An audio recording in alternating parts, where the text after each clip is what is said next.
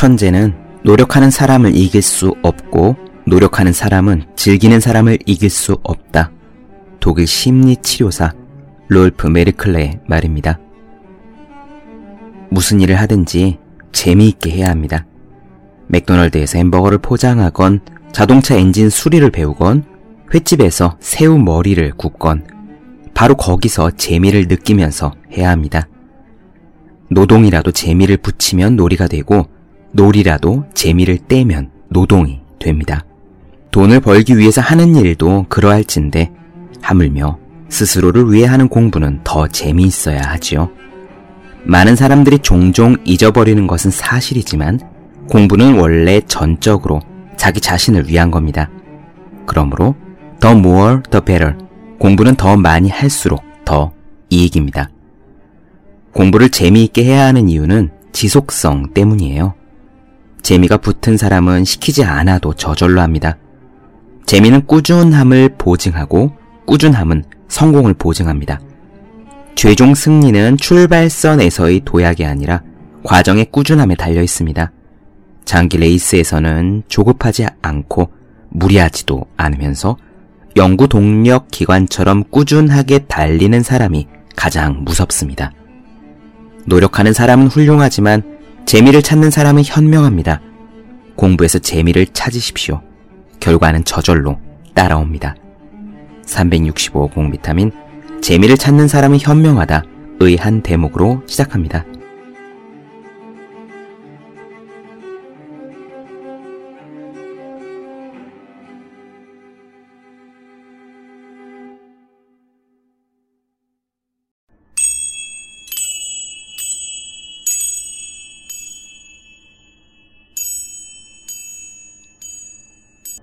네, 안녕하세요. 본격 공부자극 팟캐스트 서울대는 어떻게 공부하는가 한지우입니다. 우리는 지금 앤서니 라빈스의 내 안에 잠든 거인을 깨워라를 나눠드리고 있습니다. 지난 시간에는 질문의 힘에 대한 이야기를 나눠드렸어요. 우리의 삶을 만드는 것은 결국 우리의 행동입니다. 우리를 행동으로 이끄는 것은 우리의 생각이죠. 그런데 우리의 생각은 우리가 의식적이든 무의식적이든 스스로에게 던진 질문에 대한 답입니다.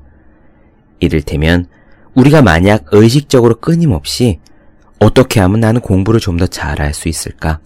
어떻게 하면 나는 날씬해질 수 있을까? 라고 계속 생각한다면, 이렇게 계속 질문을 던진다면, 우리는 매 상황마다 그 질문에 따른 답을 떠올릴 것이고요. 그 답이 우리의 행동을 이끌 것입니다. 따라서 어떤 질문을 지속적으로 던지느냐가 곧 우리의 삶을 결정한다고 볼 수 있겠죠. 앤서니 라빈스의 표현에 따르면 수준 있는 질문이 수준 있는 삶을 만든다가 되겠습니다. 오늘은 여기서 조금 더 깊게 들어가 보겠습니다. 먼저 질문의 힘을 심화시켜서요. 질문의 세 가지 기능에 대한 이야기를 들으실 겁니다. 지난 시간 이야기를 들으시고도 질문의 힘을 아직 깨닫지 못하신 분들이 계시면은요. 그리고 지난 시간에 이야기를 들은 이후에도 스스로에게 의식적으로 질문을 던지는 행동을 그런 일을 연습을 해보시지 않은 분들은요. 오늘 이 편을 들어보십시오. 질문의 기능에 대해서 곰곰이 생각해 보시기 바랍니다. 질문이 가진 힘을 알면 질문을 적절히 활용하고자 하는 의욕이 생깁니다. 이렇게 질문의 세 가지 기능에 대해 이야기를 나눈 다음에는요, 문제 해결을 위한 질문법에 대해서 들으실 겁니다. 다시 말하자면 이런 거예요. 우리가 살다 보면 여러 가지 문제에 부딪힙니다. 문제라는 거 거창해 보이지만 별거 아니에요. 바로 오늘 여러분들께서 학교와 학원과 직장과 가게 어디서든 여러분들을 골치 썩이게 만든 기분 나쁘게 만든 그 일들이 있을 겁니다. 바로 그게 문제인 거죠. 자, 지금 여러분들의 문제를 떠올려 보십시오. 오늘 어떤 문제를 떠안게 됐는지 생각해 보십시오. 난감한 일이 있습니까? 누구와 갈등을 겪었습니까? 아니면 부담스러운 과제가 생겼습니까? 바로 그런 문제를 생각하시면서요. 그 문제를 해결하기 위한 질문법을 들어주시기 바랍니다. 이야기가 길어졌네요. 바로 시작하도록 하겠습니다.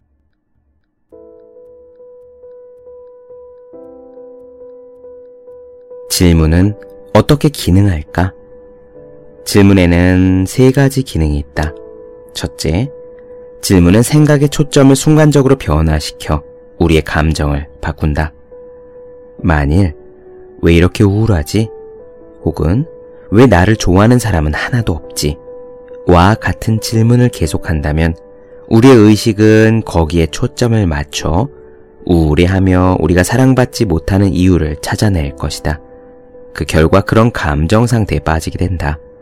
대신 내가 어떻게 하면 행복하다고 느끼고 또 사랑스럽다고 느끼며 살 수 있을까? 라고 질문을 한다면 그 해답에 초점을 맞추게 된다. 자기 확신의 말과 질문은 큰 차이가 있다. 나는 행복하다, 나는 행복하다, 나는 행복하다. 하고 계속 말하다 보면 감정 상태도 바뀌게 되어 행복한 느낌이 들 수도 있다. 그러나 현실적으로 하루 종일 이런 자기 확신의 말을 계속할 수도 없을 것이고 할 수 있다 해도 그때마다 감정이 반드시 곧장 바뀌는 것은 아니다. 그럼 감정이 바뀌게 하려면 어떻게 해야 할까? 지금 나는 무엇에 행복을 느끼는 거지? 행복해지기 위해 나는 무엇을 이루려고 하는 걸까? 그것이 내게 어떤 기분을 느끼게 해줄까? 라는 식으로 질문하면 된다. 이런 질문을 계속하면 실질적으로 자신이 행복을 느낄 수 있는 이유들에 생각을 집중하게 되고 그 일들을 이루기 위해 노력을 기울이게 된다. 그러면 우리는 행복에 한 걸음 더 다가서게 되는 것이다. 머릿속에 자꾸 무엇인가를 주입하려 하지 말고 대신 질문을 던지면 그 감정을 느끼도록 만들어주는 실제 이유들이 생각날 것이다. 단지 생각의 초점을 바꿈으로써 자신의 감정을 즉각적으로 바꿀 수 있는 거다. 만일 자신에게 내게 가장 소중했던 기억은 무엇이지? 지금 내 인생에서 가장 중요한 것은 무엇이지? 와 같은 질문을 던진다면 경이로운 느낌을 갖게 해주었던 소중한 경험들을 떠올리기 시작할 것이다. 그런 환상적인 감정 상태는 우리를 더욱더 기분 좋게 할 뿐만 아니라 주변에 있는 사람들에게까지도 영향을 미칠 것이다. 따라서 언제든 의욕을 불어넣는 질문을 던져야 한다. 위기의 순간에 의욕을 불어넣는 긍정적인 질문을 하는 것은 인생에서 나를 힘들었을 때, 인생에서 내가 힘들었을 때 나를 구해준 결정적인 기술이다. 나는 동료 한 명이 나와 일을 같이 하면서 글자 하나하나까지도 모두 내가 개발한 세미나 프로그램을 자신이 그것을 사용할 권리가 있다고 주장했던 순간을 잊을 수가 없다. 나는 그때 충동적으로 아니 어떻게 그 사람이 그런 짓을 할 수가 있어? 어떻게 인간이 그럴 수가 있어? 라고 질문을 했다. 그러나 곧 이런 질문이 별다른 탈출구 없이 끊임없는 분노로 몰아갈 뿐이라는 것을 깨달았다. 그래서 나는 어떻게 그 사람이 내게 이럴 수 있지? 라는 부정적인 질문이 들 때마다 내 감정 상태를 바꾸는 다른 질문을 의도적으로 던졌다. 이를테면, 내가 이 사람에 대해 존경할 만한 부분이 있다면 무엇일까? 그래도 꼭 존경할 만한 부분을 구태여 찾아낸다면 어떤 부분을 들 수 있을까? 이런 식으로 계속 질문을 했다. 그러자 어느 순간 이런 생각이 떠올랐다. 그래도 그는 그냥 수동적으로 앉아만 있는 사람은 아니네. 그는 어쨌든 내가 가르친 것을 활용하고 있잖아.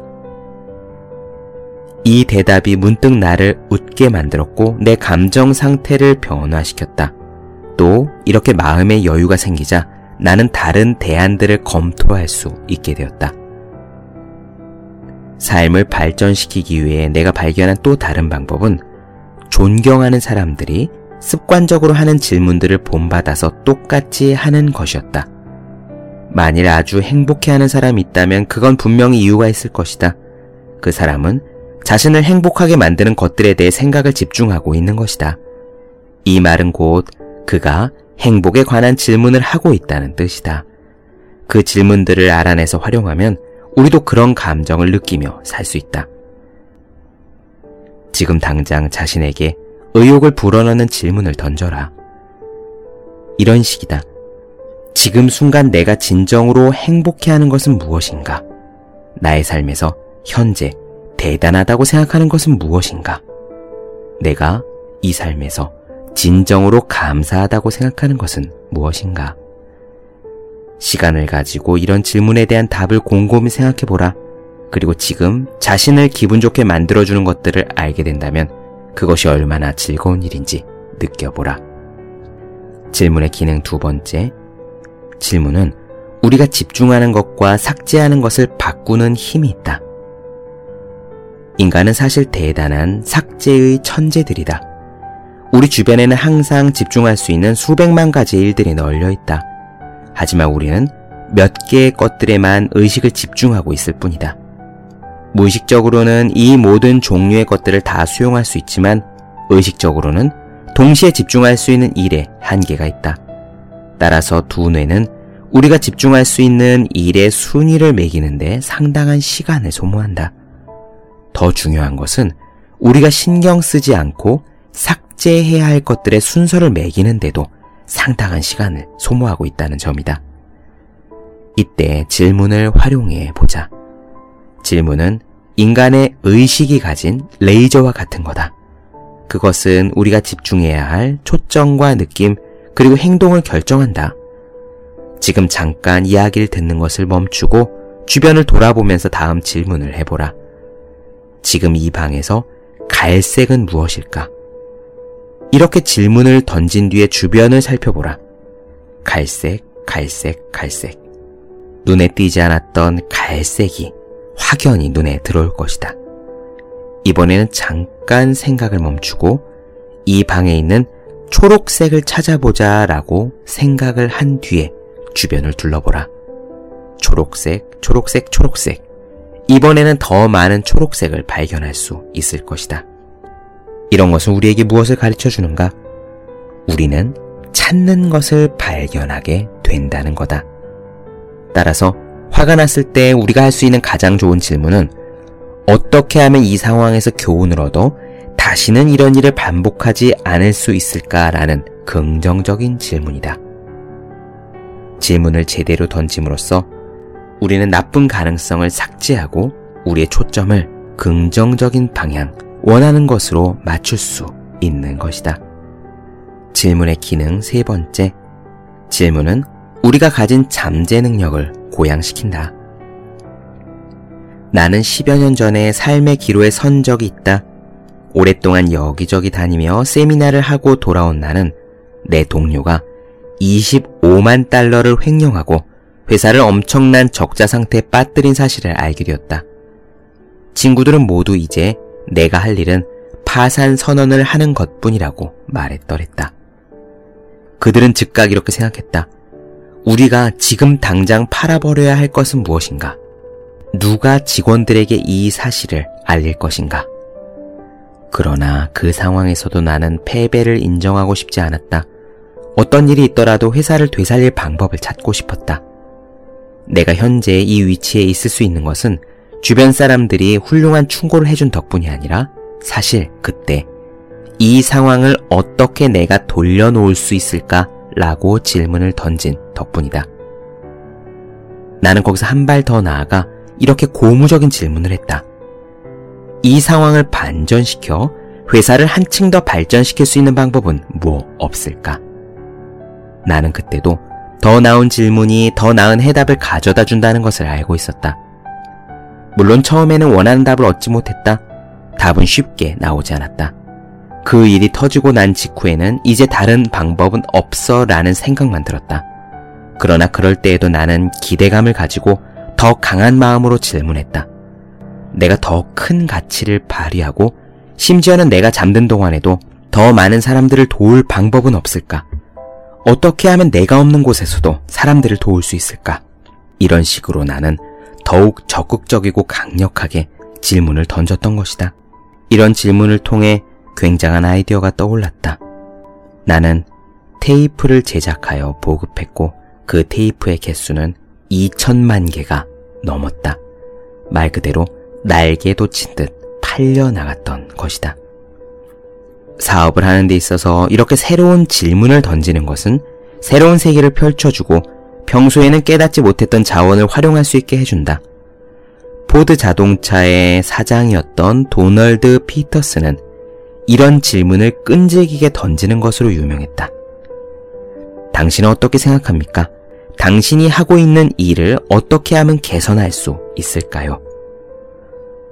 언젠가 피터슨은 한 직원에게 질문을 던졌다. 그리고 그 질문이 바로 포드 자동차의 수익을 대폭 올리는 계기가 되었다. 그는 자동차 디자이너인 잭 텔낵에게 당신은 지금 디자인하고 있는 자동차가 만족스럽다고 생각합니까? 라고 질문했다. 그러자 그 직원은 사실은 그렇지 않아요. 라고 대답을 했다. 이때 피터스는 매우 중요한 질문을 하나 던졌다. 그러면 경영진이 원하는 것을 완전히 무시하고 당신이 개인적으로 갖고 싶은 차를 하나 설계해 보는 것은 어떻겠습니까? 디자이너는 사장의 말을 받아들여 자동차를 그리기 시작했다. 이 차가 그 후에 나온 대박 베스트셀러 토러스와 세이블의 모델이 되었다. 도널드 피터슨은 질문의 위대한 힘을 제대로 활용한 사람이다. 간단한 단 하나의 질문으로 그는 포드 자동차의 운명을 완전히 바꾸어 놓았다. 우리도 이와 똑같은 능력을 가지고 있다. 어느 순간이든 우리가 스스로에게 던지는 질문이 나는 누구인가? 어떤 능력을 가지고 있는가? 나의 꿈을 실현하기 위해서 무엇을 할 수 있는가에 대한 인식을 만들어낸다. 믿음은 자신이 하는 질문에게까지도 영향을 미친다는 사실을 우리는 명심해야 한다. 많은 사람들이 어려움을 겪을 때 내가 이 상황을 어떻게 하면 돌려놓을 수 있을까? 같은 질문을 하지 못한다. 그 이유는 주변의 모든 사람들이 그것은 불가능해요 라고 이야기하기 때문이다. 주변의 사람들은 상황을 반전시키려는 노력은 시간과 에너지를 낭비할 뿐이라고 생각한다. 자신의 잠재 능력을 제한하는 질문을 하지 않도록 조심하라. 그렇지 않으면 제한된 답만 얻게 될 것이다. 질문을 제한하는 것은 그 가능성에 대한 자신의 믿음밖에 없다. 믿음이 없으면 긍정적인 질문을 할 수 없다. 내가 지금의 위치에 올 수 있게 된 것은 내가 어떤 질문을 하더라도 대답을 얻게 될 것이라는 확고한 믿음이 있었기 때문이다. 다시 한번 반복하자. 내가 지금의 위치에 올 수 있게 된 것은 나에게 어떤 질문을 던지더라도 그 질문에 대한 대답을 마침내 얻게 될 것이라는 확고한 믿음을 내가 가지고 있었기 때문이다. 그러므로 우리는 우리 자신에게 더 나은 질문을 던지기만 하면 우리는 더 나은 대답을 얻을 수 있다. 네, 어떻게 들으셨습니까? 질문의 세 가지 기능 굉장히 힘을 주는 내용이지 않나요? 잠시 쉬었다가요, 이어서 문제 해결을 위한 질문의 방법을 나눠드리도록 하겠습니다. 잠깐 쉬었다가 이어서 갈게요.